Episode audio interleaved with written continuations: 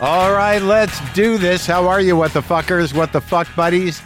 What the fucketeers? What's happening? I'm Mark Marin. This is my podcast. Welcome to it. Today I talked to uh, Fisher Stevens. There's a million ways you might know this guy. He's a he's a character actor, and he's been and he's been at it for a long time. He's only he's only my age, but he's done a lot. Uh, as an actor, he's been in things like uh, Reversal of Fortune, Hail Caesar, a lot of Wes Anderson movies. Recently, he was on Succession as Hugo, the communications manager. He's also a uh, documentary filmmaker who won an Oscar for producing The Cove in 2009. He's the director of the new docu-series on Netflix about David Beckham. But uh, he's memorable. The weirdest moment, though, is I re- he had a big impression on me, and I talked to him about this because I went to see Brighton Beach Memoirs. I must have been a year into college. I'm not even sure why. I don't even know what got me to the theater to see a Neil Simon play, but I was there and he had just taken over for Matthew Broderick. And I just remember him as being fucking hilarious. And I never really forgot him. Then I'd see him in movies like Flamingo Kid and this and that. I'd be like, that's that guy. And he's always that guy. But, you know, he's got a lot of range and he's here. It was nice to talk to him. That memory kind of stuck with me, though. Okay, listen, starting tomorrow, Friday, I'm in Denver, Colorado at the Comedy Works South for four shows, Friday and Saturday. Now, they're very close to selling out. The early ones are sold out, but there are some tickets, and I'm not being, not bullshitting you, not many for those late shows. So get on that if you haven't.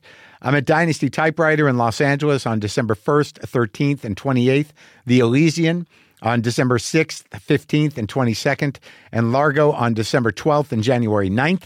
Next year's tour kicks off in San Diego at the Observatory North Park on Saturday, January 27th, then San Francisco at the Castro Theater on Saturday, February 3rd, Portland, Maine at the State Theater on Thursday, March 7th, Medford, Massachusetts, outside of Boston at the Chevalier Theater on Friday, March 8th, Providence, Rhode Island at the Strand Theater on Saturday, March 9th, and Terrytown, New York at the Terrytown Music Hall on Sunday, March 10th. Go to WTFpod.com slash tour for tickets. So, do I sound better? I feel better. I got to be honest with you. All it takes is getting engaged with the life again, talking to people. And here I've had some great interviews that you can look forward to in the near future or, or the future in general. Taika Waititi was in here.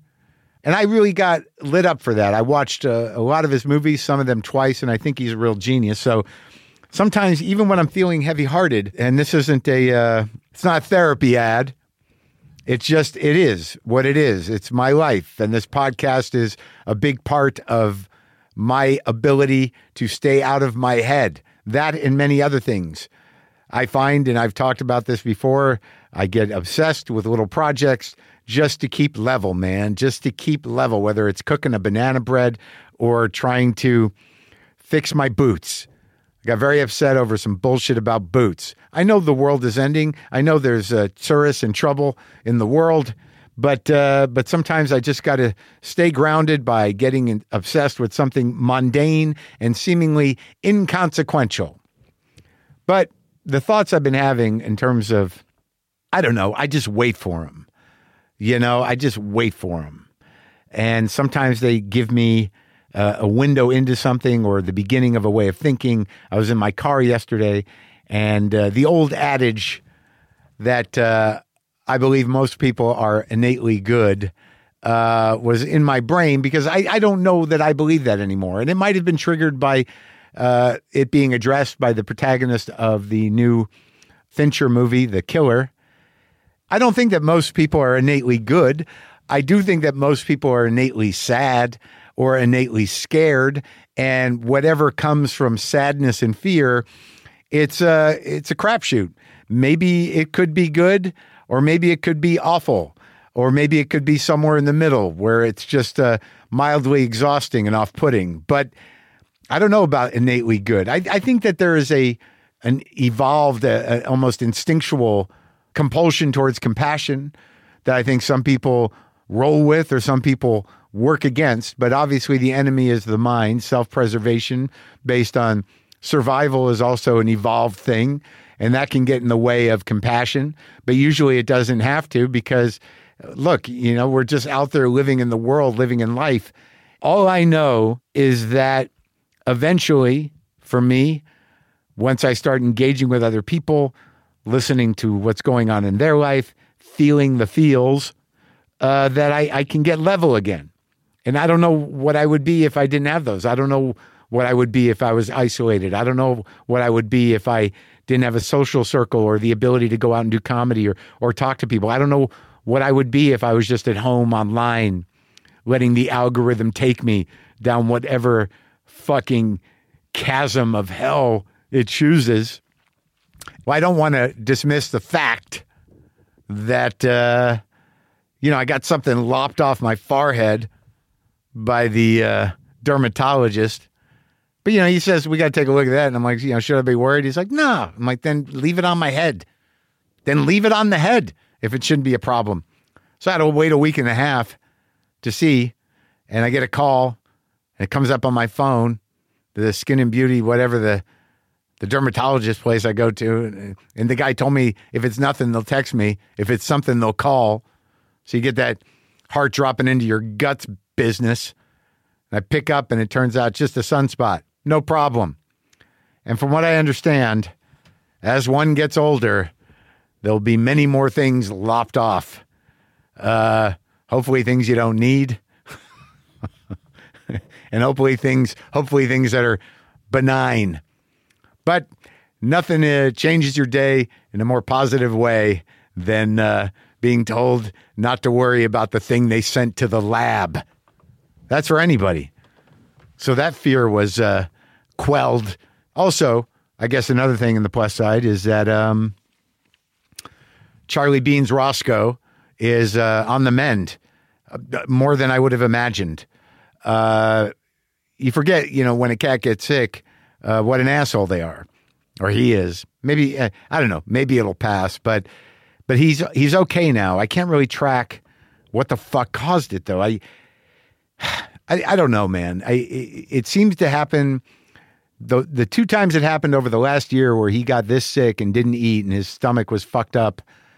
Uh, it happened the day that the the house cleaner came, but I lock him in the room now, and she only cleans the floors, and then I use this bonus stuff, and that's supposed to be pet safe, but I I can't help but think it has something to do with that but he doesn't engage with any other cleaning products. I don't know. I know I'm opening the door to people going uh, to to people sharing their experience, maybe with that particular floor treatment, or maybe there'll be many recommendations for pet safe, plant based stuff. But I thought this was the good stuff.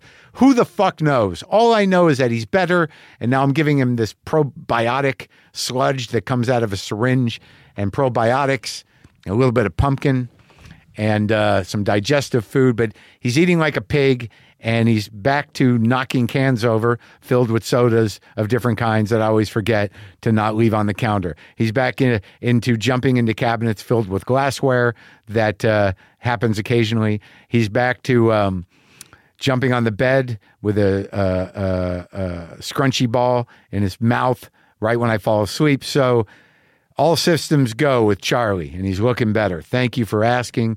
The other cat's fine. Everybody is fine. Sammy seems to be affectionate in in moments, and then uh, mentally challenged in others, and then seemingly fairly zen and zoomy uh, in others. And Buster is very consistently Buster. So that, my friends, is the cat report.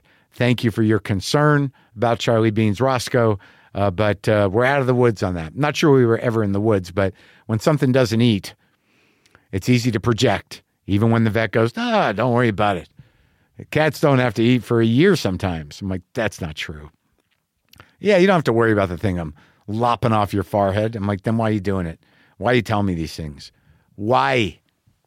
Come on. Fisher Stevens is here. Did I mention that? As I said before, I've I've liked Fisher Stevens for a very long time. He's done hundreds of things. I don't know all of them, but he did make an impression on me when I was a younger man and saw him on stage in Brighton Beach Memoirs. Like it, I can still remember it. All four episodes of the docuseries Beckham are now streaming on Netflix, which he directed. So now let's talk to him. Let's talk to Fisher Stevens. Have you ever owned something that inspired you to up your game? Well, for me, honestly, it's my stereo system. For years, I've wanted this stereo system. And then at some point, I realized, like, hey, you're saving money, buy it. So I got a pretty top of the line tube driven stereo system. It has changed my life. It's not only great for listening to music, it's great for me to sit there with my guitar while I jam or just rock out. Because when we own exceptional things, they inspire us to do exceptional things. Just like the all new Lexus GX. It has an exceptional capability that will have you seeing possibilities you never knew existed. Its advanced technology and luxurious interior mean that wherever you go, you'll never go without. Available dynamic sky panorama glass roof, available front row massaging seats, available 33 inch all terrain tires, and available multi terrain select system for off road driving drivability. Any of these options will help you take your Lexus GX to the limit, just like I did with my stereo system. Live up to the all new Lexus GX, luxury beyond limits. Experience amazing at your Lexus dealer.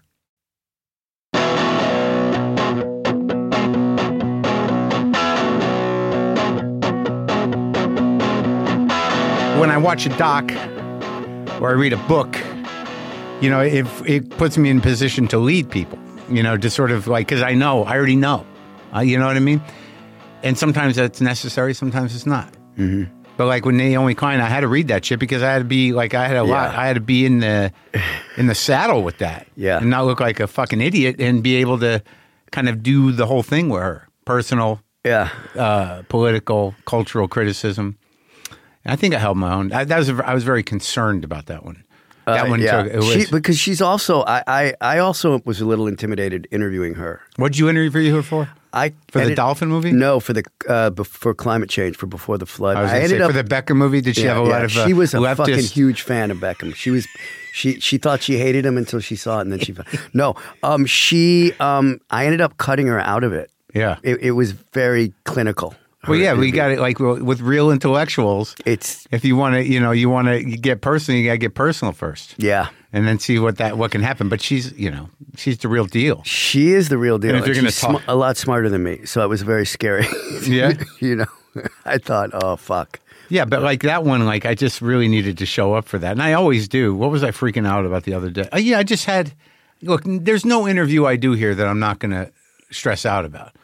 Ev- You know what I mean? Right. I'm not freaking out about you too much. I don't know. I feel like uh, for some reason uh, we we are somehow kindred spirit. I don't know why. Uh, yeah. It's a Jew thing, you know. It's, uh, Yeah, it's- yeah. We're the same age almost, pretty Uh, much. what are you? I'm 59. I just turned sixty. Okay, I'm about to. Okay, Yeah. there you go. So we're kindred spirits. in Yeah, that. but like there, there's a but like I had Rodney Crowell uh, on the other day. He's a songwriter. okay. Now he's a big, you know, he's a big country songwriter. Been around forever. Has written for Everyone- Willie and, but like he's his own guy. But like you know, I was freaking out about that. Right. And you know, you know who's going to like really register that? No one. Right, right. But I Yeah. think the reason why uh, there's some deep, uh, deeper attachment that I have to you know you is I don't know when you did it, but like I saw you in Brighton Beach Memoirs.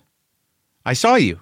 Wow. And I don't even like I don't even how, know how I got to that show. or What you, you, you give me a year? 1983, 84. I did it for a year. 83, 84. So Uh-huh. I'm already so I'm in college Mm-hmm. at that time, and I you know I remember seeing it, and I'm like, who the hell's this guy? He's very funny. Mm. He seems like a character. Mm-hmm. Uh, you know, and I and I related to it, and you know I don't I don't know how I got there or why. Maybe Were my- you acting? at that time Yeah. uh, in college? I was probably trying. Yeah, I was taking some classes. I was Right. doing some plays. Right. But I, I wonder why I ended up there. I can't. I, I Wow. Yeah. I, I don't know. I can't remember how or why. Do you remember that experience?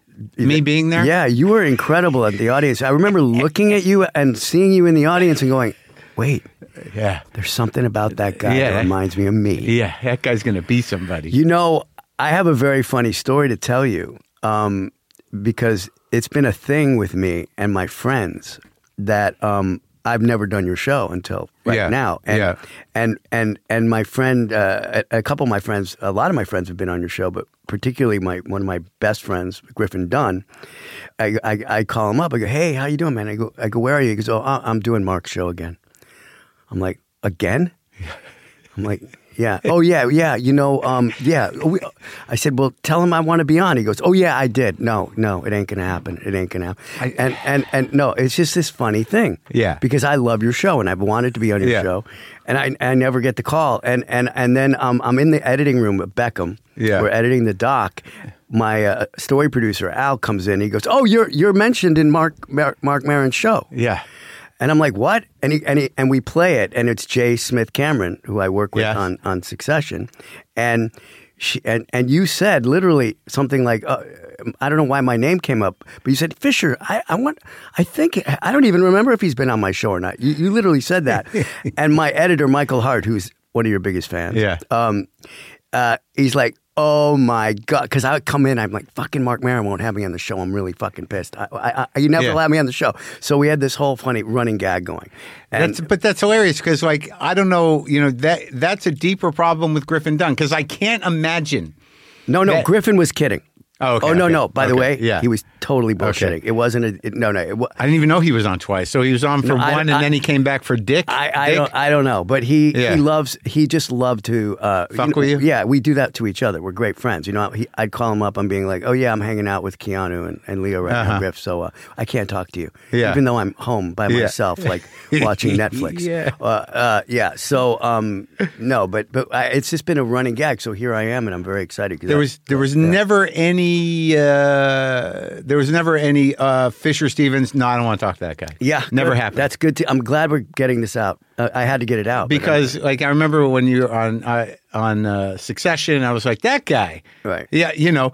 And it's funny because my my two real memories of you, or or what I hang on you, is that very early. It's not as early as I thought. I mean, I was already in my twenties, but that that Mm. No, you were probably nine. Uh, okay, so you may have been 19 because we're the same age. I was 19. Well, so, if it was yeah. 84, 81, right, 83, I was I was probably 20 or 21. Yeah, okay, Cuz I okay. turned I turned 20 in 83, Okay. right? Yeah, yeah, yeah. So it was probably Okay, around yeah. there, second Yeah. year of college Right, maybe. Right, right. Huh.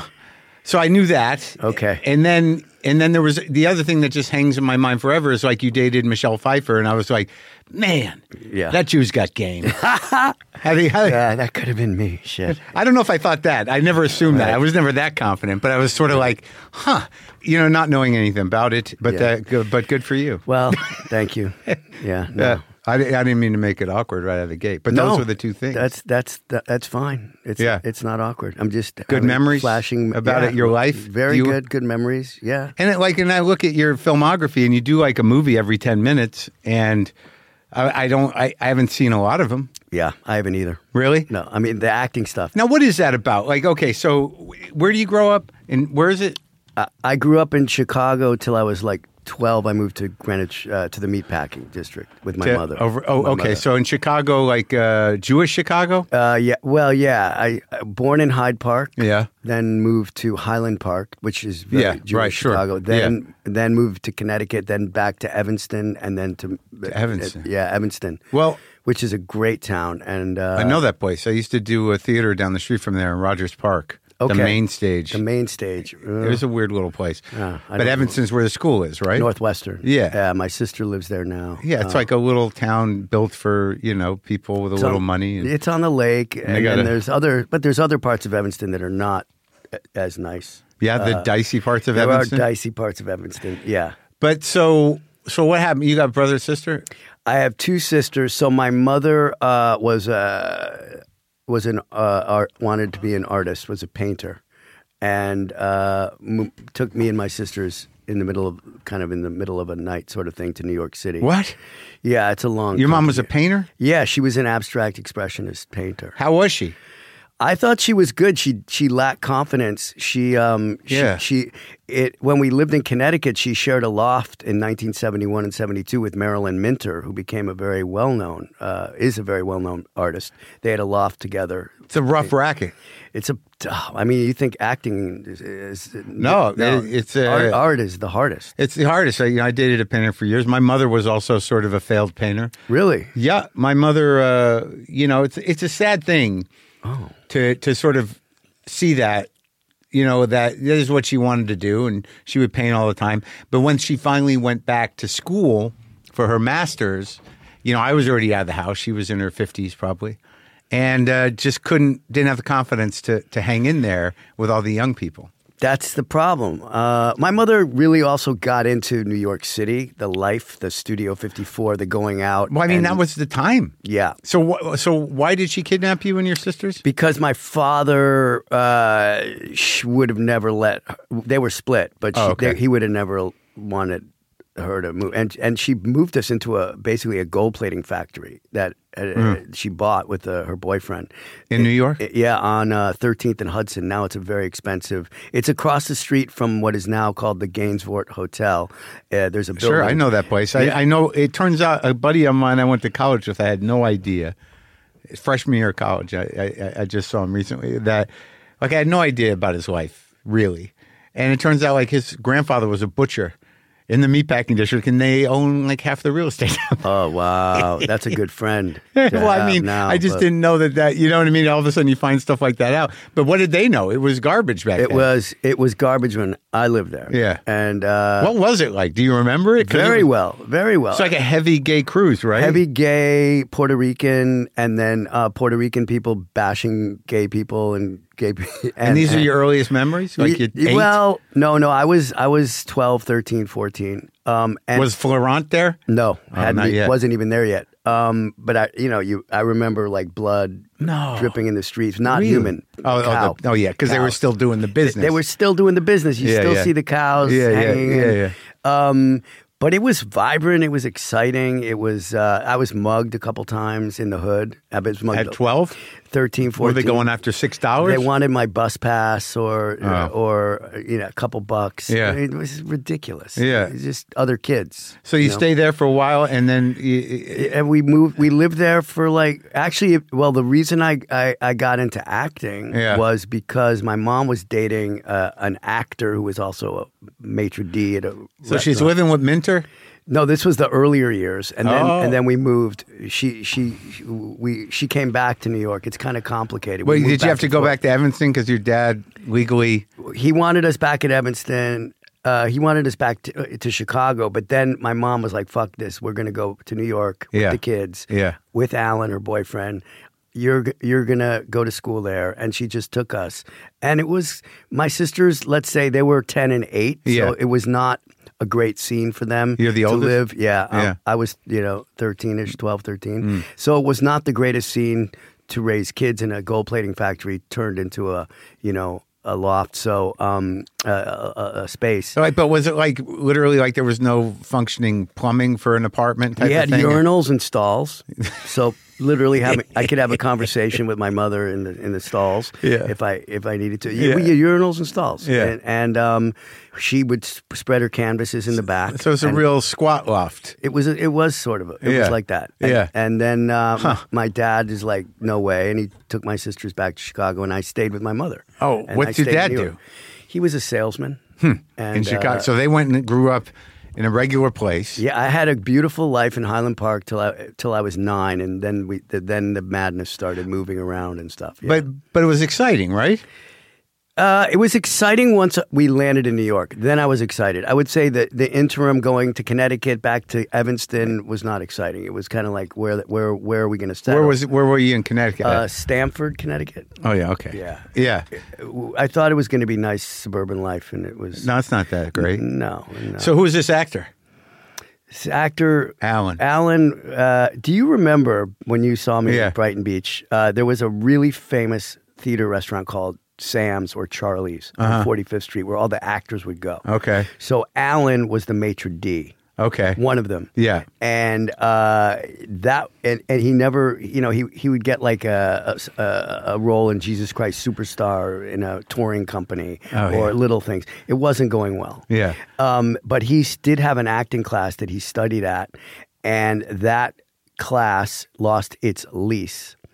Uh, where to teach. Yeah. So they ended up starting when my sisters went back with my dad. Yeah. they started teaching in our loft, Come on, and then they built- because of because Alan was in the class. Alan was and in the he- class, and the acting teacher Dan Fossey. Uh, he loved the space. He loved the s- the area was cool. Yeah, yeah. And and they built a stage in my living room, and that is how I became an actor because there were three or four classes a week in my house Come on. in the loft. Wait now, so Yes, Dan Fossey. I don't know who if anyone's brought him up before. Was he a guy? he was a guy. He Yeah. had a his most famous uh, student was uh, Ted Danson, who was in the class and got cheers when he was in the class. I just did his podcast Oh, a few weeks ago. Um, Yeah, well, you could have brought up Dan Fossey. They were very close for many years. Yeah. And uh, he's a f- great.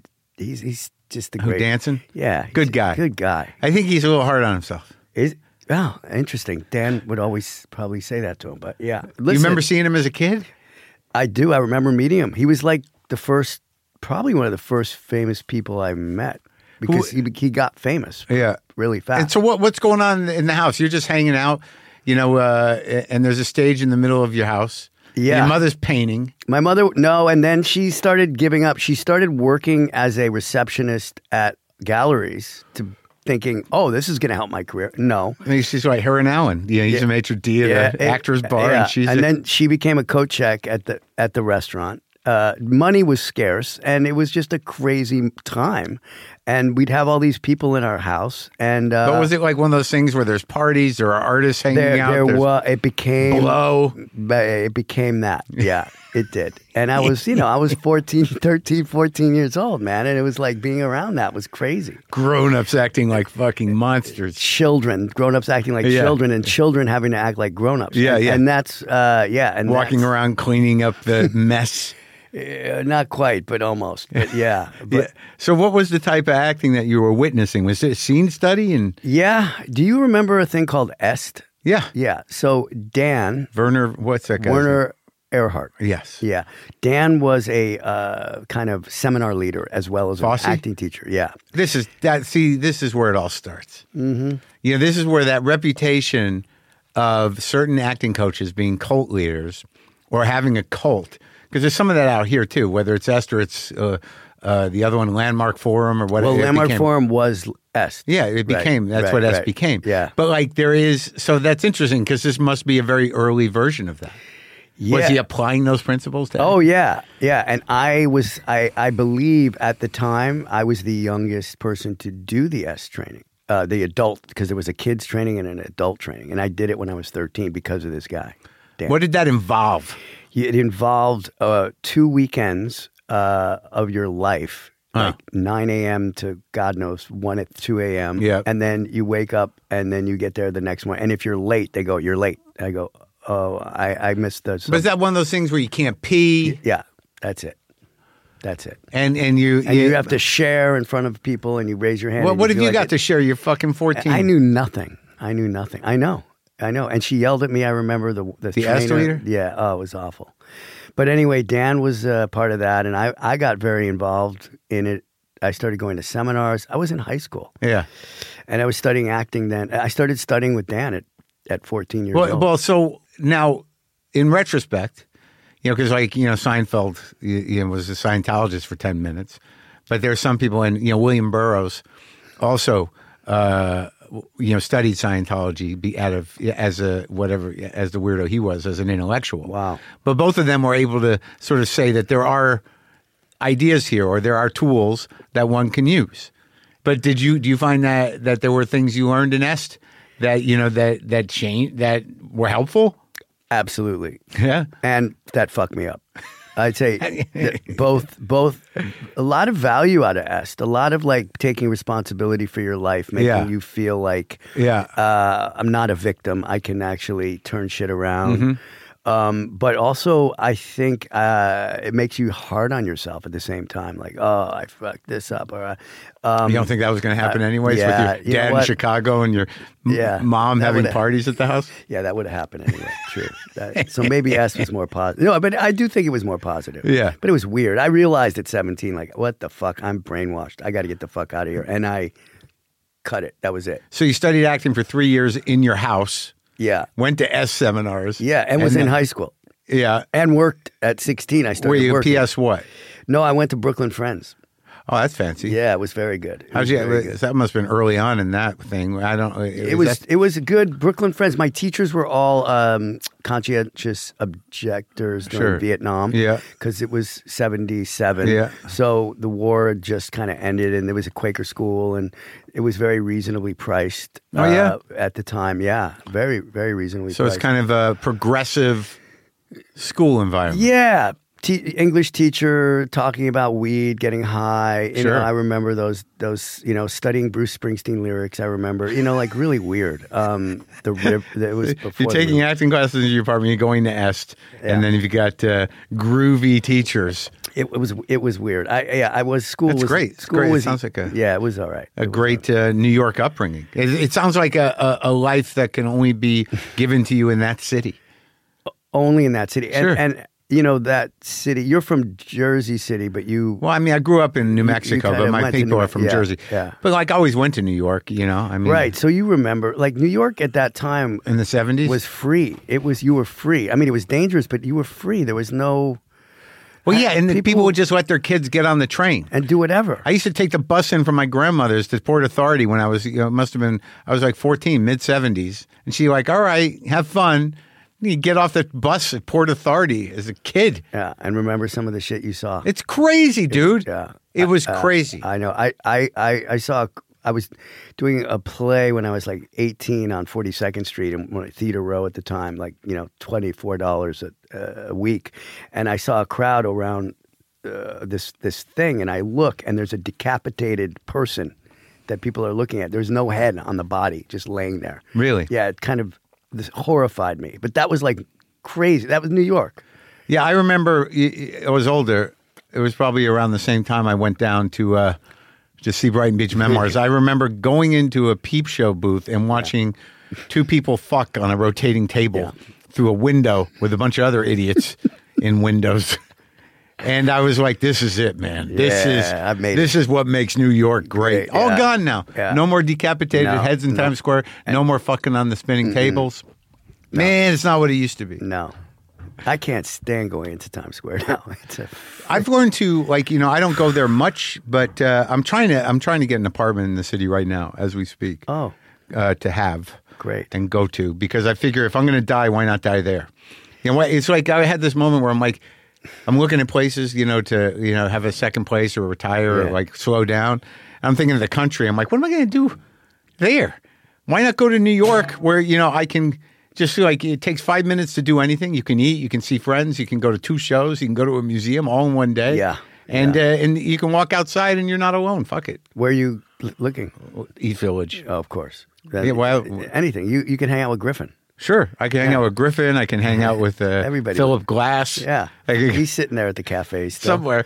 Yeah, Uh, but no, it's it's still it feels pretty vital. Again, you live there now, right? I live in Brooklyn. All right. Hmm. I live in uh, Clinton Hill, Fort Greene. Yeah, but I've been in Brooklyn like twenty years. back. Really? Yeah. I- Before it was Brooklyn. Before it was cool. it, it was starting to get cool. I can't Yeah. remember time anymore. Yeah, it, it was start, but no, no, I know it's changed. Oh, but Times Square, I've grown to appreciate it like one would appreciate Tokyo. Like you know, because in my mind, you know, when you you know, if you're nostalgic for the dirt and the filth and the the time when you know New York was broke, eh, that's one thing because it's romanticizing a type of lifestyle. But I think Times Square now is actually m- closer to what it was supposed to be originally. You, you know, when they had this vision. That's right. Yes, you're absolutely right. so, like, so I think it's kind of manifested. It's not attractive, but when you go there, there is a buzz available as a sober person from all that light, Mm-hmm. from all that. Like, you just go there and you're like, oh my, the spectacle of it is Mm-hmm. effective. But you know, I'm not eating there or anything. No, and uh, the th- I went to the theater the other night. and What to see what? Mm-hmm. I saw Pearly Revisited, which is a great experience. Yeah. you know what it's about? No. Mm. Ozzie Davis wrote it in 1961. Um, was married to Ruby Dee. I think Yeah. he, he was understudying uh, Sidney Poitier in Raisin in the Sun. I think. Yeah. And he wrote this play while he was doing it, and it's so ahead of his time. It's uh, it was kind of you know it was a very white a lot of white people in the audience and it made you wa- feel uncomfortable at times oh yeah, um, yeah That's what you want. and uh, it's what you want. And this Leslie Odom and this woman Carrie Young Hmm. turn in these performances that are just mon- everybody's great. So when do you start doing that? Like, so you know, uh, you say you left. What did you do at seventeen? Where'd you go? Oh, at 17, I just I I just was trying to make it. I quit school, quit high school, and You didn't and- finish high school. No, uh, I got my GED. Yeah. Um, but I, I was working as a busboy and as a bike messenger, making a very good uh, salary and studying acting. Delivering weed. no, delivering headshots and resumes for Oh. for a- you know for agencies. Okay, that's. Oh, you, your whole family's just like adjacent to the business you want to be in. but not at In it. all in it. Exactly, not in it. I mean, my mom worked at this restaurant with Alan, and Yeah. we'd get free theater tickets for the previews. They were called. It- They're still doing Yeah. it, and they'd give them away, and I'd go to everything. My mom would be like, "I you free. S- Sweeney Todd is going to open. Check it out, and you know all these new shows. You know, Yeah. and, and and so I was getting close. yeah, And then they'd all come in the boy, the actors to eat after Yeah. their shows Right. at the restaurant. I'd Yeah. say, oh my god! So you'd have it was getting closer and closer. And then I uh, I got my uh, I got my SAG card uh, when I was sixteen. Uh, it was a horror film um, for the summer called The Burning. yeah. Uh, and it was uh, Who was in that? uh, uh, Holly Hunter's first movie. Yeah. Jason Alexander's first wow. movie Yeah. uh, Brian Backer, who was wins the Tony the next year to play Woody Allen. He looked like Woody Allen. Yeah. And um, Ned Eisenberg, great friend of mine who just died, loved him, um, was in it, and it was uh, it was like a slasher movie, and it was produced by these brothers who were, were getting into the movie business, named Harvey and Bob Weinstein. It was their first movie, Wow. so I got that, and I'm like, I'm taking off, man. I'm gonna Big be- part. yeah, big part, pretty Yeah. big. Uh, and I thought that was it, and then I, I didn't get another job for for a couple of years. Yeah, but you did no no stage work either. Oh, I did a lot of stage, but stage uh, like you know not enough to make money, but, But- oh, tons, tons of plays, off, off Broadway, off Broadway, off. Now, like at that time, I can't. You know, generationally, I mean, were you working with guys that that that you know you could learn from or became big actors? And- Well, um, yeah, I was. I, I did a I did a play called Geography of a Horse Dreamer, uh, Sam Shepard play, and there was a guy in it um, who was one of the best actors. His name was Bobby Pastorelli, who ended up also died, but he starred in um, with Candace Bergen in that TV series for years. Murphy Brown? Murphy Brown. Yeah. and um, it- but but before the play, there'd always be guys in the dressing room, strangers Yeah. and he was dealing coke before the show. He'd have he'd have his customers meet in the dressing room, dealing coke Yeah. while I could say this because he's gone, but Yeah. he was. um, Yeah. but that guy taught me a lot. I watched him. He was one of the most exciting, brilliant the actors. difference between he taught you the uh, English measurement scale. no, not that part. He and and it it wasn't like he did coke before he went on stage. Yeah. Uh, but after, I'm sure he did. But um, yeah, But he taught you like what? just his fearlessness. He was just this. That's coke. Excited. It might have been. You're right. might have been. I'm maybe I kidding. was. Maybe I would know. Yeah. But but he was he was like one of the people that I looked up to, and his you know his he would just do different things every night. Yeah. You know, actors have to take risks. This guy was on like all those guys in that show. Yeah, Um, but I wasn't working with mm, at that. You know, the be- the best thing I got was William Friedkin directed me in stage two stage readings at the Actors Studio, and I got to work with him and Glenda um, and Ellen Burstyn. Oh, really? That, that was For my what- for what? It- they were. well, Believe it or not, a musical about the Jewish ghetto about Lodz, Oh yeah, which was uh, never got made. Frances Fisher starred in it. Uh, never got made. She was brilliant. She was one of the first also people I worked with. Where I was like her, and then I got to work with Ellen Burstyn, who was like another level. Brilliant. Yeah, yeah, So yeah. they, but but they were they were like week productions. Like I only got to work for a week. But it did show you what the task and the possibility of what a working actor looks like at all levels, right? Uh-huh. And it does, and you see, but you can see like who's Great. who's great, who's at other levels. Like But I mean, you did so much stage work. There's also stage great and film great, and a lot of times stage great stays there, that's right. right? It's a very different craft. Yeah, Yeah. But that was was any of the stuff you learned as a kid applicable? A lot. Dan taught me a lot. Dan taught me about being fearless. Dan taught me about being confident about when I get on stage, Yeah. taking the stage, and and then um and I got into Uta Hagen's class, who was another uh, amazing teacher, and then Who was in that class with you? you know it was the cast of almost the whole cast of Dreamgirls at the time. Cheryl Lee Ralph, Andy Curtis Hall, Oba Baptanandu. Uh, They were they were all in that class. Uh-huh. Yeah. Um, and a guy named Gareth Williams. I don't know if you've seen him in L.A. He's a big L.A. theater guy now. Now, like Um, Uta Hagen, you're sitting with her. Well, how she's got to be old at that point, right? Or She no? was probably seventy. She's one of the big method people. She right? has her own method. Yeah, like you come to class. This is what I loved about these classes. They were so intense. You'd do a scene and you'd bring props. You'd bring shit from your house. Right. And you'd be you you'd basically like recreate the room. Yeah. And and Oh, you- interesting. and rehearsals were very intense with your for just scene study. yeah for scene study. And it was like she wanted you to feel like what it was like to be performing. She made this. She scared the shit out of us. So But also the the practicality of making the stage real enough to inhabit as a real space, yes. right? Yes. Because that seems to be the trickiest thing. I mean, you- like you know, you can. When I think about acting, in what little I know about it, from talking to actors, like there's the idea that the script's going to carry you no matter what if you believe in it. Like you got the Mammoth School, which is like any idiot can do this, just say the lines. But ultimately, it's stiff. It doesn't work. No. But then to inhabit not just a character but a space, I think inhabiting the space is actually harder. it's and it becomes very like to me it's one of the basis of my acting now from that and the other thing she taught us was you gotta come in you, you prepare the first five minutes like crazy so that you're once you're in you're in so she you'd start the scene she'd go stop go back stop go back Yeah. so that you're so in it right at the beginning and then it'll it'll push you push you through And it just gives you those kind of neural pathways, those chops. yeah you know, to to sort of like because obviously when you get onto a, a movie set or onto a, a big Broadway production, you're going to be freaked out. But you know, if you've done all this other stuff, It helps. At, it's at some Yeah. point it'll kick in. yeah So when did the movies start coming? Well, before that, to be honest, uh, the the reason I, I got my first break was was Matthew Broderick. was because of the show I saw. No, But the one before we did, uh, we did. We, I say we did because he was in a show called Torch Song Trilogy. right, sure. Feinstein. I talked to him. Yeah. Oh, Harvey. Harvey. Yeah. Oh, Harvey. Yeah, Yeah, I it's- love you. I That's a- love that was a Harvey. great one. Oh, he's amazing. I read his book. That's a Oh, good book. I love his book. I, I'm yeah. I But love the thing, the history of him in experimental theater of the of the late sixties. I mean, like you didn't, like you know, people know torch song, and they and they know this, it's sort of a, it's the mainstreaming of gay culture in a way, right? But you know, he was a real deal. he was Oh, a, he- a- he- a dirty boy that was hanging out with at La Mama when Yeah. it started, and with Warhol, and with uh, it, that was great. He's a he is a yeah, he's a real trend. I mean, he he changed theater. He, I think. yeah, he changed. really he did. changed culture. He did. He did.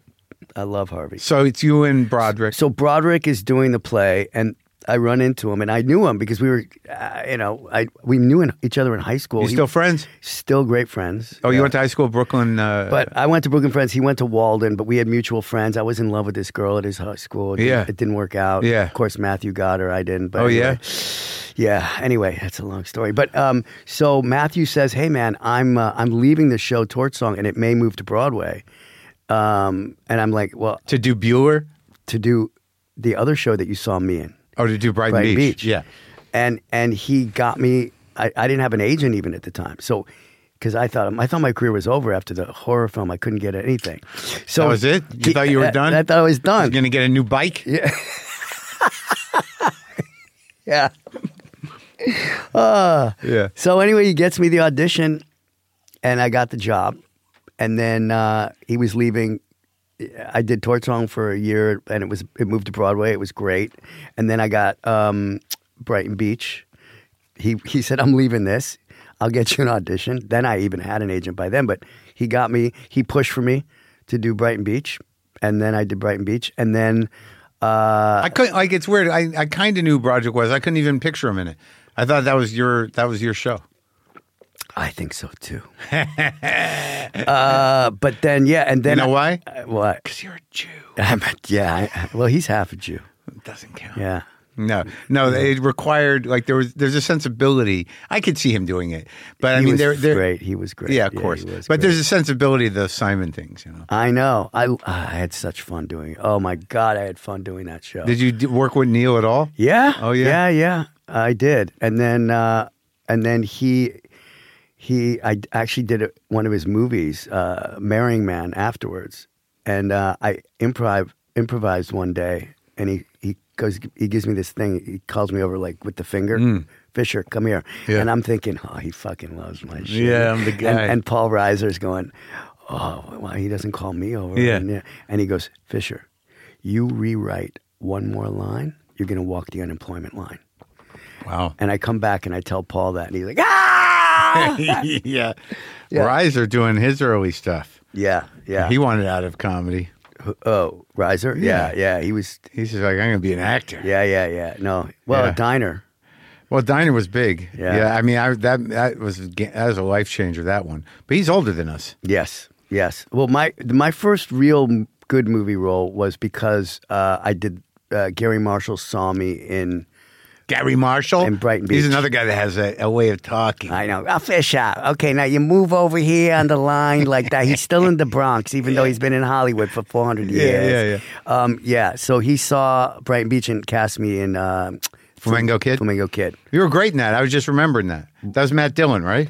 Matt Dillon, who talk about like film acting, that was the first time I watched a guy go, and go, holy shit, he's doing a whole other kind of acting that's Yeah. brilliant. Because Matt, I, at that point, Yeah. he'd already mastered film acting. Yeah. I mean, and I was like, holy, and From my bodyguard up, yeah, my bodyguard and, and then uh, uh, Rumblefish. yeah, Yeah. and yeah, and outsiders. Yeah. Yeah. And and I was like, holy shit, this guy has a whole I, I he blew my mind. Like, what was it? first of all, I was a theater guy, so I was very big. Oh, yeah, and, yeah. and I had to come way down. And and Matt just like the camera, like we were all very aware of the camera, but for s- whatever reason, Matt was able to just forget the camera. But know exactly where to look and how to look and not to be. He just inhabited. I, I, don't- I he blew my mind as an actor. Well, that's Watch working that's with the him. interesting thing, and I never think about anything other than like getting through it, and making the choices, being Mm. present, listening, and you know, like I half the time when I do anything, you know, even if the camera's right in front of me, I don't know what camera is mine, but um, it's just I know. irresponsible. But No. but I talked to Jeff Daniels, you know, and he really was like, you know, he was he he was in my face. He's like, as a screen actor, you have to learn how to use your face because he's like, 90% of screen acting is your face. Yeah. And I never thought of that. Yeah. And my mouth's always hanging open halfway. No, it's true. It's true. And Matt embodied that. Yeah. And Matt was like at a no, that was like a whole other level for me. And Uh-huh. and uh, I just was like, holy shit, I've got to rethink the way I, I do things. But also, like at that time, you know, these were comic parts. Yeah. You know, like, I mean, I guess his had a little bit more depth or whatever, but I mean, but you knew the parameters of your character. I knew the rhythms. Right. I knew the rhythms, but it was the the way I, I just had to come down. You know, when you Yeah. when you're doing the Broadway, because I actually was on Broadway at night, and then I come and do that at the day. You know, so it was like Where'd they shoot it? On the island? Far or- Rockaway. Okay, yeah. Yeah, it was cool. Yeah, I'm trying to remember. So then, what as that as things go on with the film stuff? I mean, was there a point? Because like you're a guy that's a character actor, I would say, Yeah. right? So you're going to be the guy they go to, to for that guy. Yeah. And was there were there points outside of you know the Flamingo Kid where you were like, this is it? Like when you were on a set and you're like, holy fuck. Uh, You you never get once the movie ends, you get nervous. Like, and then you you you know you, you start auditioning and you start seeing all these guys, and it, it now, like it's funny. I've listened to a bunch of your podcasts with Yeah. people. They go, oh, I was so. You know, back then I was in a hurry, or I didn't, I didn't appreciate what I had. You know, it was Yeah, a sure, lot of sure. that. It was a lot. Oh, of yeah? that. yeah. It was a lot of like, what's next? You know, um, well, you like to work. I like to work, and I was in a hurry Yeah. for some reason. In a hurry to what? Just get more, get more, get more, and Yeah. not make choices based on. Yeah. Uh, that might not be a good thing to do. Or like, why don't I take a, a month and go to Paris or do something or chill out? You know, Uh. It- there was no chilling out. It was like, what's next? What's next? That's why. That's why I changed my life because I didn't want to just be sitting around. It's a lot to, and you think you're Right. going to do something. Maybe they've actually figured out that they can do things. I think some people got into acting Mm-hmm. because of that time. It's like I just go out there for five minutes and like in three hours, Yeah. So now maybe I'm going to read a book. Yeah. But all I do is sit in a trailer going, what the fuck could they be doing? yeah. What, when are they cutting to me? God, I gotta go. I got things How to long, do. Uh. how long does it take to set up this shot? They're in the same place. I know. I know. I know. Uh, yeah. Well, So, but you did do a lot of movies. I did. I did. and I, I did a lot of movies and uh, playing a lot of different characters. But I mean, you're working with people like, you know, you're working with, uh, who is it, uh, Jeremy Irons? Oh, yeah. I mean, like this, I like That I- was a good movie. Yeah. Reversal of Fortune is a Yeah. good movie. Yeah. That, that again, uh, my scenes were with Ron Silver, another guy. Like He's a, he's an angry little man. right, but he at that time Yeah. was at top of his game and Yeah. was like a fucking beast to work with. He was so prepared. He was so good. He was so focused. He- Yeah. It was a blessing. I love to pick up things. Um, I don't know what happens, you know. I, I, I- I started getting offered a lot of television series, and, Yeah. and I turned them down, uh, thinking TV is beneath me. And, and then I saw all my friends start taking TV shows and Right. Uh-huh. getting rich, and, and then getting big movies, and then I and then I was like, oh shit, I got to do TV, and and it, you know, it's What'd you end up on? my first show was called Key West, um, and it was one of Fox's first shows, and it was really, believe it or not, it was about a uh, a, a bar that it's, uh, Jennifer Tilly's a madam and her prostitutes Uh-huh. worked at the bar, and uh, I was a writer for uh, a newspaper that um, Ernest Hemingway used to work for, and I wanted to be Ernest Hemingway, Ah. Okay. a young Ernest Hemingway, And how long did that last? 13 episodes Yeah. in Key West in you know the 90, early 90s it was Wait a minute. Did you do soap operas? I did soap operas. Oh uh, yeah, I was. I mean, that was my big. Though those were my big claim to fame first. Yeah, Ryan's Hope is the first time I spoke on a soap opera. I had lines. It was incredible. Yeah. Did you- did you- I actually tripped one day and made it a comedy, and I I, I was one of the early comedic roles on a soap opera. Ryan's Okay. Hope. but was that a recurring? Or yeah, just that was a recurring during high school. oh, so that's where it really Uh, yeah. starts. Yeah, I forgot about that. Jesus, I haven't thought about that in so long. I was a recurring. I think I did mu- maybe eight episodes. They offered me a, a contract. Yeah. and I said no. Yeah. The w- I, I just couldn't. You know. What was shooting a soap opera like? They're just like churning it out, right? Oh my god! Every day. I can't scripts. imagine. Do I they know. even exist anymore You're in looking, the form they used You're to? looking at a prompter, right? Yeah. Your lines are at the, on the prompter. no uh, shit. You know, what I- yeah. Yeah. I mean, I never had more than four or five lines, Yeah. but um, yeah, but it was really exciting. But it's interesting because all right, so you decide to do TV, and then you sure you're you're popping up in in all these different TV episodes. Oh, now I love TV. Are you kidding? TV's Well, changed. it's different. It's a whole different Yeah, world. but you did Friends, I did Friends. you know, you Yeah. did Frasier. yeah. Yeah, Good yeah. ones. Good ones. Yeah, yeah, Good ones. As Un- if I- until I'm, Mr. I'm only, I'm only, I'm only reading the ones I recognize. well, there's Mr. another forty. What about Mr. Vegas? I don't know. What, Dr. Vegas.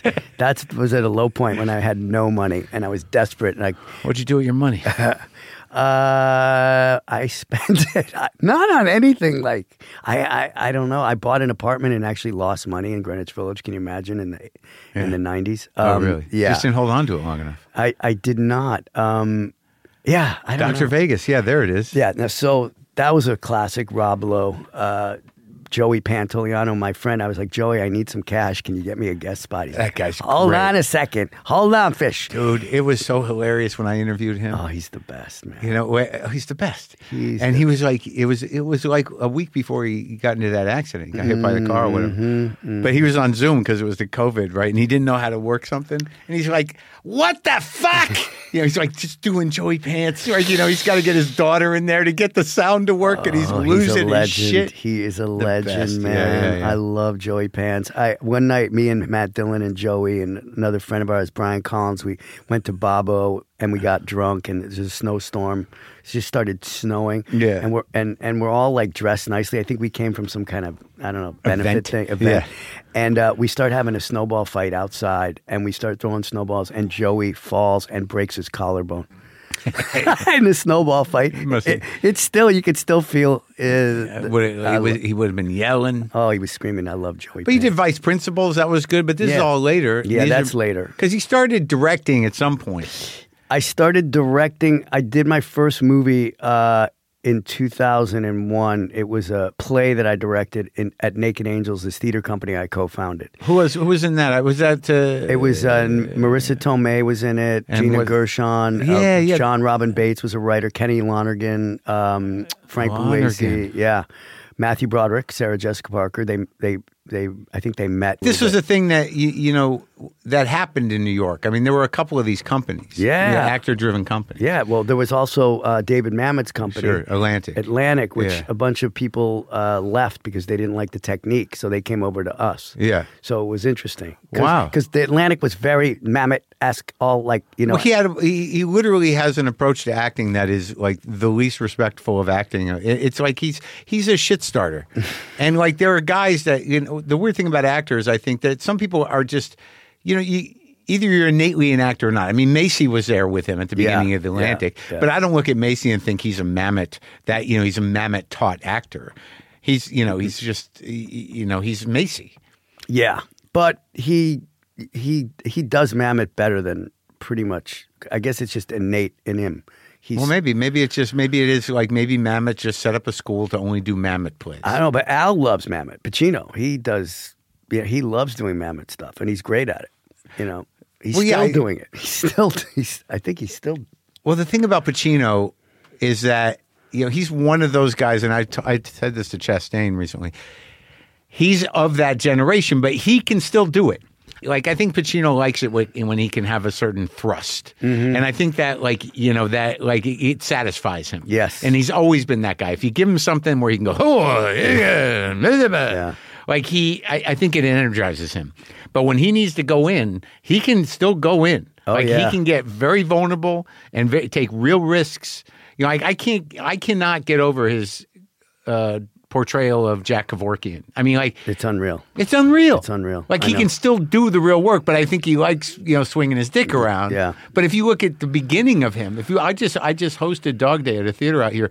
That's the most vulnerable, fucked up It's- movie in the world. It's I, the I, best. I, I just saw it too. He he showed it in, in the Bronx at the big movie theater uh, recently as well. Al did? Yeah, Al did. It, Uh-huh. it was unbelievable. I mean, Unbelievable. he he's uh, I don't know. He's ma- he's magical, man. All right. Well, okay. So he likes Mamet, but that he's not Yeah. limited to that. No, And not at Mamet's all. written some great screenplays. I just saw him, you know, because I interviewed him years ago. It was the funniest thing. I was walking out of a haircut in Santa Monica. I never fucking go to Santa Monica ever. It's just too far away. But yeah, I'm wanting to get a fancy haircut. so I walk out of this place and I see someone who could only be Mamet Mm. walking down the street. And like, you know, his little bowl kind of like walk, Mm. you know, and his sunglasses. And he's walking by. I go, David Mamet. And he turns around and goes, Yeah, thanks. And I go, it's Mark Maron. He's like, oh, oh, yeah. Did you get that book I had sent over? I'm like, I don't even know. what Do you, what are you talking about? I haven't seen you in years. Yeah, it was very Wow. funny.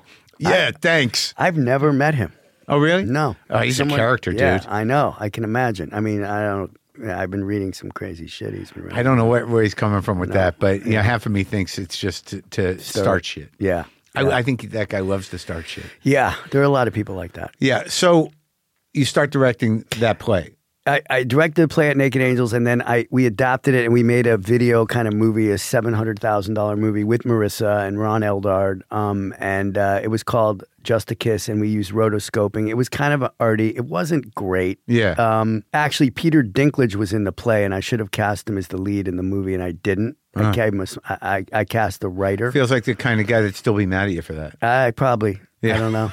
I, s- Yeah. I see him at school drop off. He's pretty nice. Our kids go to the same school. Okay. Um, but uh, then, yeah, so I directed that thinking oh, I'm going to be a director. And of course, no one, you know, the movie didn't do great. And then uh, I started producing a lot. And But Um, then you did that stand up guys movie, and, then- and you did the, what was the alignment with uh, Leguizamo? oh, so John and I, we did, uh, mi- we met in 1988. We did Midsummer Night's Dream together at the Public Theater, Joe Papp. Oh, Okay. Uh, and we, uh, I was Demetrius, he was Puck. Yeah. And he um, and I, um, he fucking put itching powder in my. He knew I had a quick change, and he Yeah. put itching powder in my jock. Yeah. And uh, I, uh, I started because uh, I started scratching my balls on stage, and I was losing my mind. Yeah. And I realized he fucking did it as Puck because he was in character. Yeah. So I took shaving cream and I shaving creamed his entire dressing room. Yeah. All over his shit. Yeah. And um, we And if bo- people are wondering, this is how you prepare for Shakespeare. yeah, this is doing a, a major play at,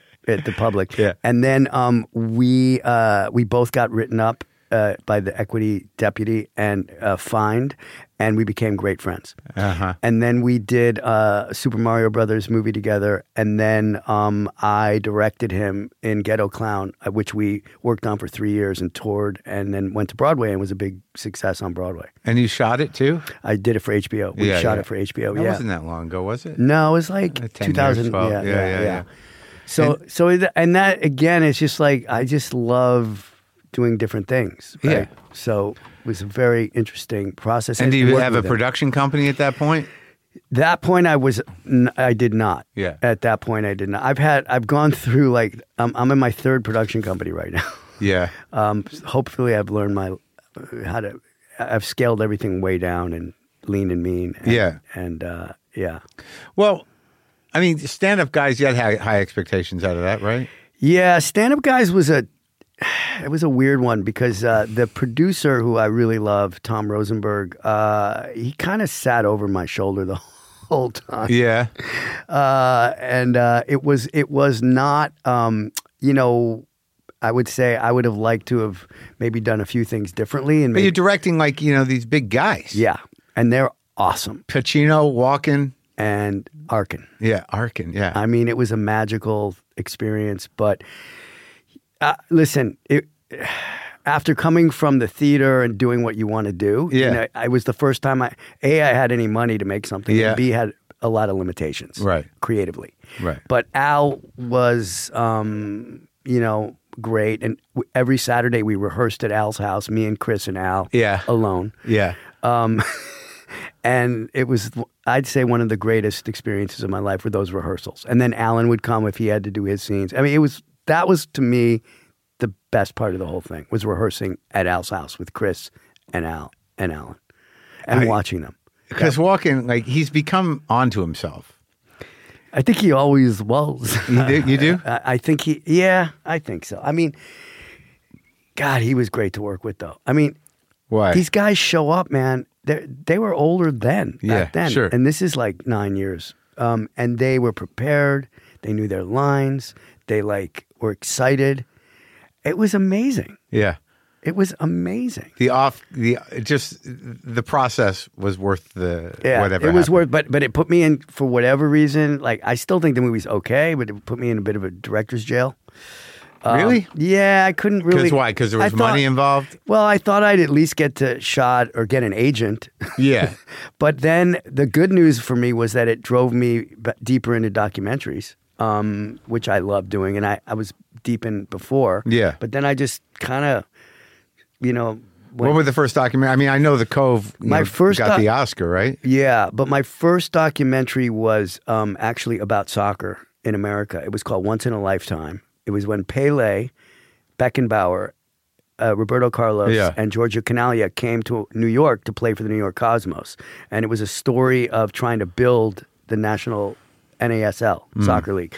And it was a really cool movie about this Hollywood studio executive, Steve Ross, and Ahmed Erdogan, who ran Atlantic Records, Yeah. who who tried to turn the league into something Yeah. and build something.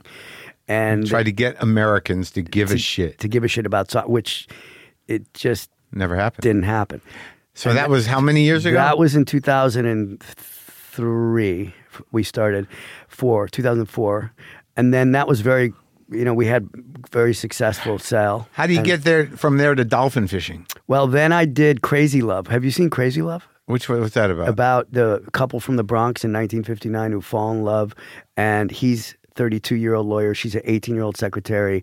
He says he'll marry her, but he's married with two kids. He gets heart. He's crazy, heartbroken. He hires these guys to throw acid in her eyes. They blind her, bald her. He goes to jail for 14 years, writes her love letters, and he comes out of jail and they get married. And this is a movie called Crazy Love, and it's their story. And we Did interview that them. just show up on Netflix or something recently? maybe maybe Because I, I feel like I just saw uh, something about this. okay. Well, Yeah, you did that. I did that. Then the guy making the cove was uh, saw that, saw what I, you know, saw my Yeah. movies, and he was a scuba diving friend, buddy. We I used to scuba dive with this guy, and, Yeah. and he was like, I've been filming. Are you an adventurer? I was before I had kids. Yes, I can't say I am anymore, but I was. Yeah, I climbed Kilimanjaro. I like scuba dive all over the world. I love that shit. But now that Huh. that's all.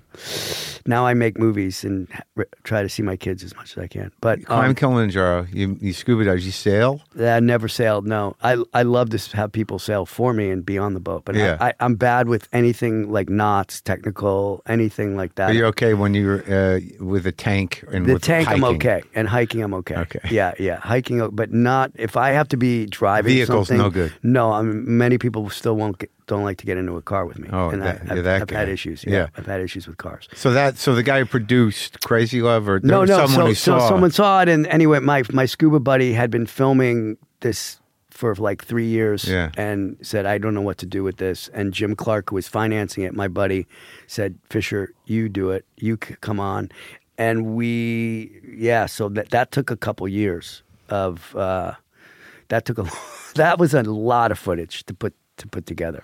So then did the Cove, and What then- year was that? Uh, That was in w- it came out in two thousand nine um, 2009, 2010.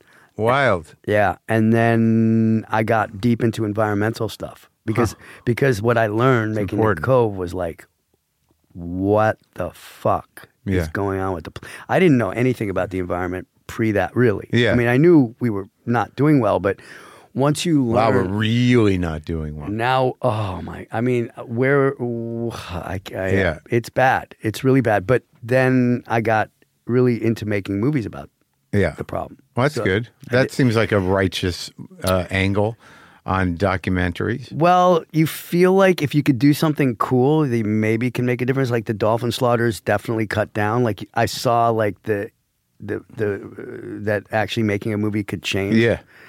But uh, my last few about the environment, nothing's. It's gotten just worse and worse, and I, and I was You overwhelmed. fuck. You couldn't I save know. us? I couldn't. No. God damn it. It's bad, Mark. I, but I was counting on you. I, thought know. you and it, it, makes you not even want to fucking finish this interview. do. Yeah, I just want to go out and get sit in the sun and fuck myself up more in California Yeah. sunshine. I don't know. But but at some point before you did this Beckham thing, you, you, how does the offer for Succession happen? So you- you're saving the world, but then Well, you get, it became. I'll tell you how it happened. It was because of the United Nations. The United Nations. I I did a lot of shooting for the United Nations. Yeah. and uh, Nick what do you Birnback. mean you did a lot of I shooting? film. for- I film the peacekeepers in Haiti, and I make little films. you were for- on contract for the UN. No, you were I an just, archivist. I was just doing like little. They asked me to do things to film. The things. UN did. yeah, to Right. put things together. okay. And um, You're helping. I'm helping. Yeah. Yeah. and it was it was interesting, Yeah. right? And you present your little short films at the you know in the General Assembly, and it was like it was cool. And Like which ones do you do? The peacekeepers in Haiti. you said? yeah, peacekeepers in Haiti, and um, did a couple films for them on that, and uh, yeah, for the peacekeepers, Yeah. basically. Yeah. So Nick, who hi- who asked me to do these little films, says, "Hey man, there's this guy you got to meet. He's a director Yeah. named Mark Mylod, and uh, he wants to do a film about us." And so the three of us had dinner. Well, Mark Mylod was off about to go do this new show called Succession. Yeah. It's like, oh, okay, well, when you get back, it'll Yeah. probably be canceled, and when you're Right. done, we can work on this show. Yeah. and and I never heard from Mark Mylod until like two years later. Yeah. and I for, I didn't even remember he was doing Succession, but Yeah. he, he asked me to do a little part. It was a good part. Yeah. It well it turned into a very good part. Yeah. Yeah. But it, it was that was because of the UN. Well, that I think that part for you was good because, like, it, it y- you know, I it, I think it's an interesting thing where the character you're playing has to be, you know, a an actor who's trying to survive in a corporate environment, like that. That there's another layer to it. That the Yeah. moral compass is garbage, Yeah. and you're just trying to figure out how to stay in the game. Which is all we're this is all you're trying to do anyway on that show because you're you're acting with everybody's a fucking yeah, brilliant. I, I I'd never been on a I'd never been surrounded on a constant basis by more brilliant actors. Yeah. and everybody was like, it. ha- I mean, every single person was like. Also, you know, you do a show for a few years. Th- there's never a moment that anyone was walking through every scene, every didn't seem day. like uh, anyone would let anybody do. No, it was it, it was a magical moment, and and yeah, and I was only supposed to do a few episodes, and it just worked out that whatever I Yeah. I slimed my way in. Well, yeah. Well, I mean, well, that was the But character. That was who Hugo was. Yeah. But um, it was it was talk about learning. That Yeah. I, I mean, I was like learning. I- I, I still feel like uh, I'm still learning so much. Of course, how could you not? And it's wonderful to just be able to uh, be around people that can just school you. Well, I find that if you can stay in it, you know, whatever it is, if you, if you didn't pick a field where you sort of age out or get forgotten, that you know, whatever you're going to bring to it every year of your life that you survive, you know, and Yeah, whatever lessons yeah. you've learned in life, which are many, if you get to a certain age and you're still engaged in it, Yeah. are going to inform you know eh, whatever you're doing for expression. And then when you see other people take you know risks at at a certain age, you know, I think that those risks that we talked about earlier, you know, you, you kind of take them for granted after a certain point, but then you, you get into an environment where you're like, oh shit. Yeah. You got to be fucking on, man. I know. I know. So so uh it was a great it was a great experience working with Well, it was an with people. amazing show, and I've talked to uh, you know I talked to Jay. Yeah, well, yeah, I talked to And, and, uh, and Jeremy and and Jeremy. uh, and Jeremy Pat. was great. Jeremy was so honest with you. He was just like, yeah, he likes being honest. it's, his, it's his secret weapon. I know. uh, I yeah, know. I like him. I, I, I, you know, I hope he's one of those guys where he does this great work. It's sort of, but no matter how big that show was, and no matter, you know, how much press he got about how he handles it, there's still this part of me that's sort of like, I hope it works out for him. You know, I got hope. He's going to be fine. Yeah, I, I know. He's he's uh yeah, he not that I feel like it won't, but I mean, he's very intense. yeah. you, you know, and that that character, there are certain characters one plays in their life where it's sort of like uh, Ham and, and playing Draper, Yeah. where where it's just like a glove, Yeah, amazing. and and you you know how you gonna match that yeah.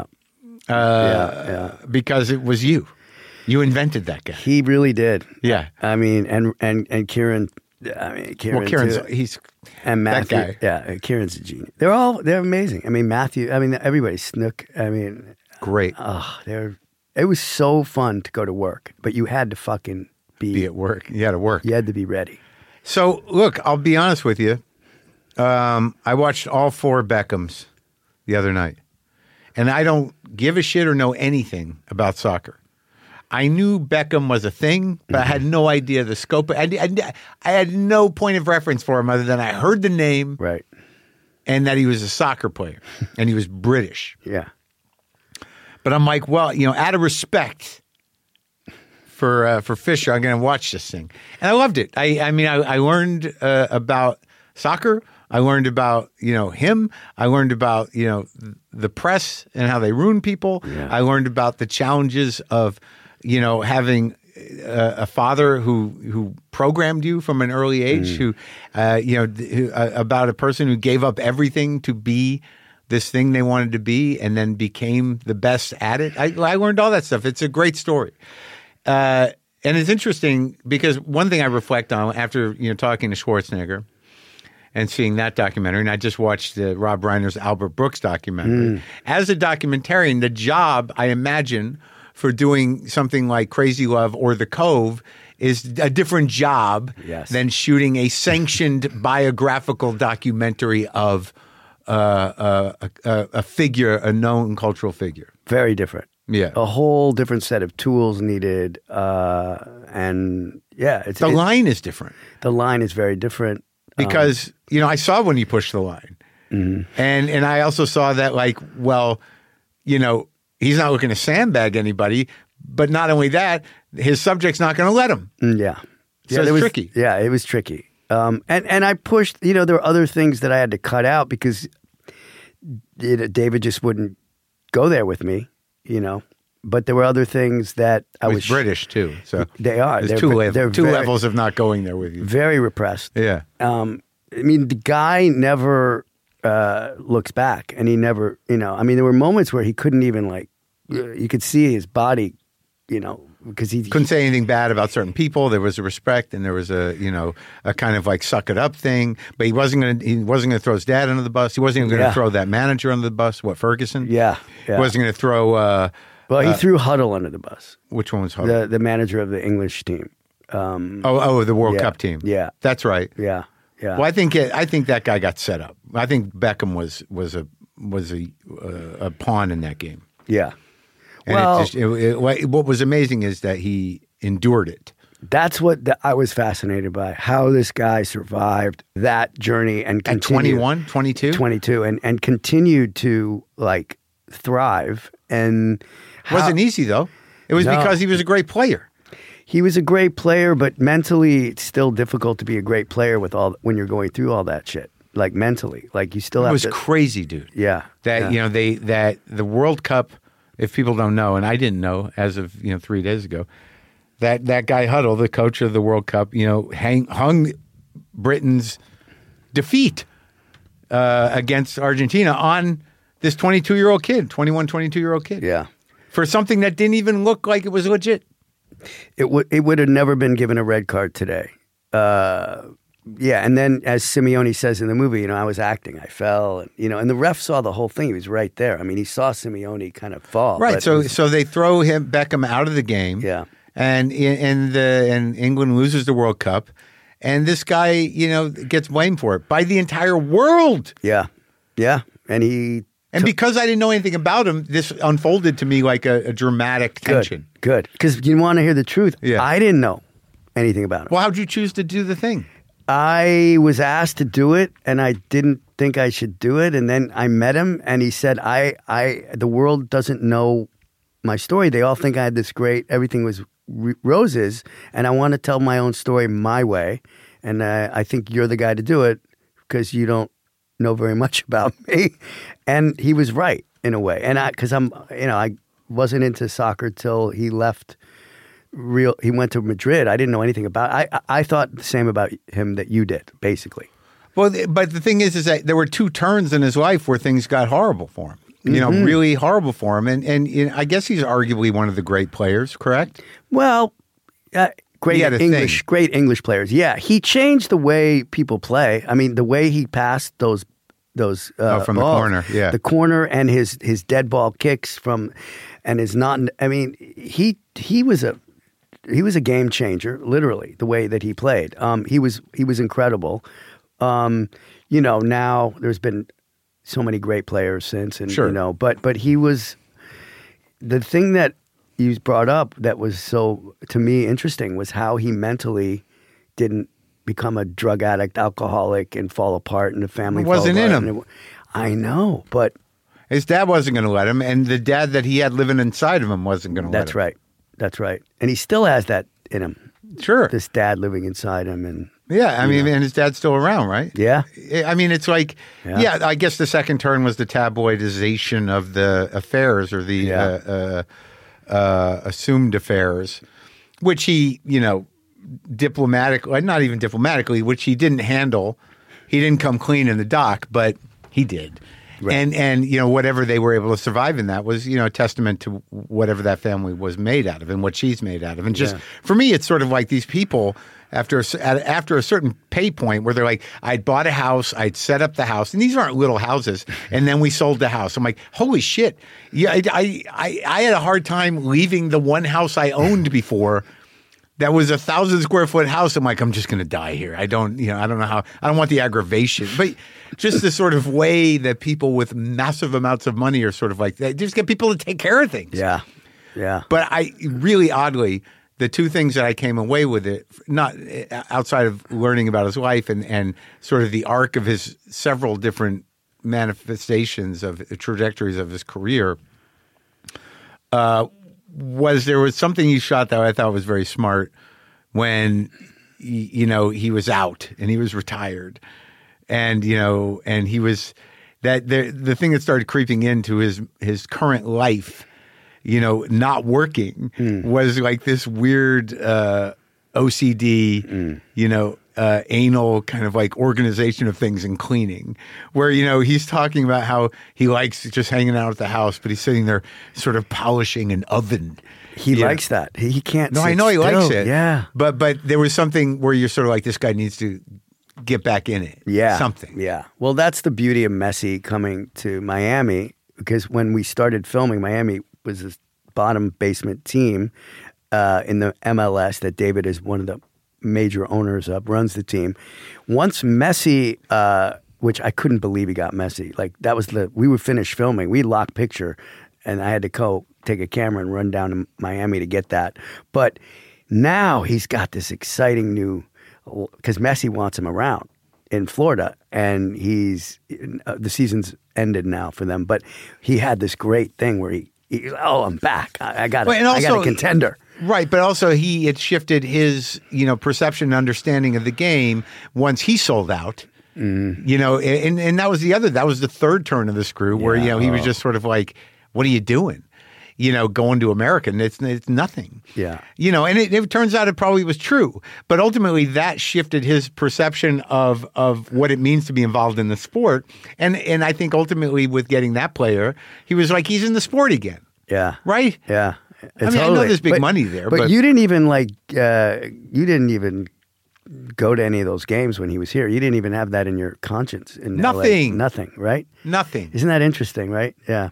But I found it all very compelling, and I and I and I, I was also happy his kids seemed pretty good Yeah. because yeah. there's that scene that that footage that you found of the car driving past those fans and that Oh, that three year old kid losing his mind. How terrifying would that be? So then all of a sudden I'm like, why haven't we seen the kids yet? It's not a good sign. Right. But then when they finally do, Right, it's like, oh my right. god, you got a bunch of good kids. Yeah, and they uh, Cruz, the the one in the boat, the, he's brilliant. Yeah, yeah. Uh, he wrote me the sweetest. He watched the whole thing. and- yeah.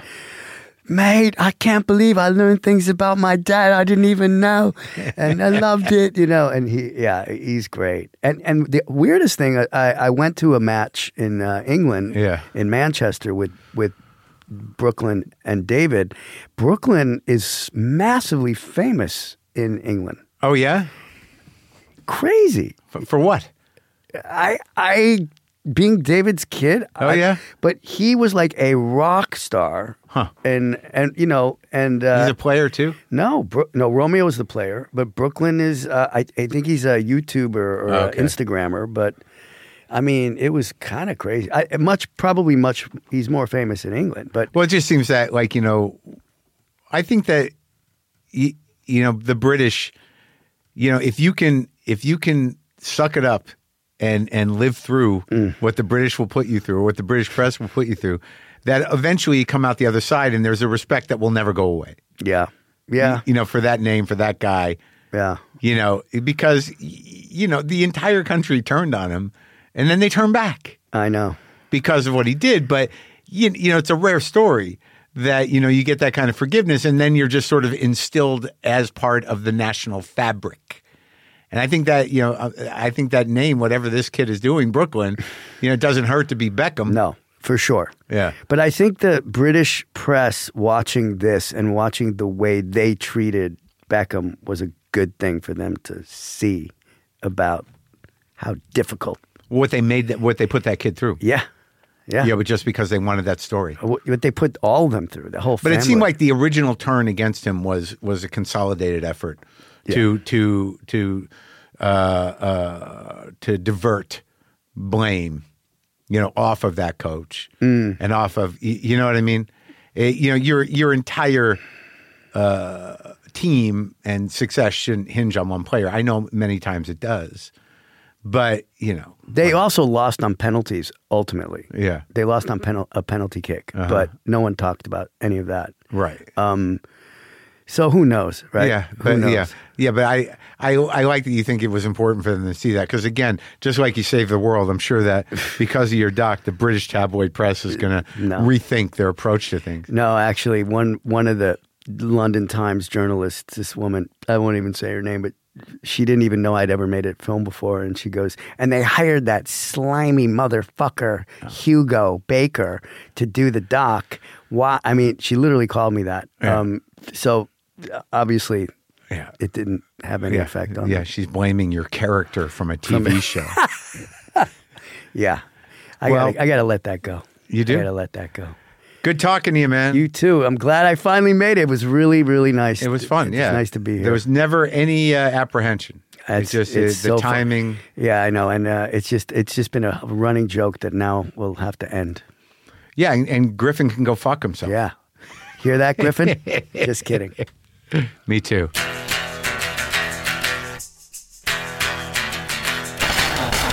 There you go. Fisher Stevens. The docuseries Beckham, now streaming on Netflix.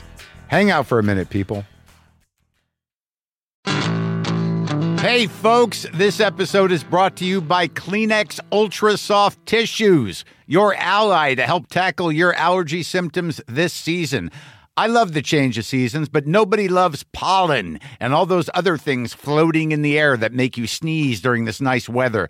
Kleenex Ultra Soft Tissues are hypoallergenic and allergist approved. So fight back against watery eyes and runny noses without worrying about irritating your skin. You know, all those times you've heard guests sneeze on the show. Well, actually, you don't hear any of that because we cut the sneezes out when we're editing. But take my word for it, people definitely sneeze in here. And when they they do, I've got a box of Kleenex on the table right in front of them so they can use one and get right back to business. And here's what Kleenex means to me a tissue that will hold up. We've all used those other tissues that you blow holes right through. When I see Kleenex, I know that tissue is up for the job. For this allergy season, grab Kleenex and face allergies head on.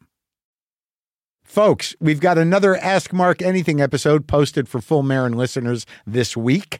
I answered your questions about lots of stuff, including this one about other interview podcasts. How do you feel about guests who have been on your podcast and credit their experience on your show with inspiring them to start their own podcasts? Dak Shepard and Rob Lowe are two I've heard on several occasions credit you.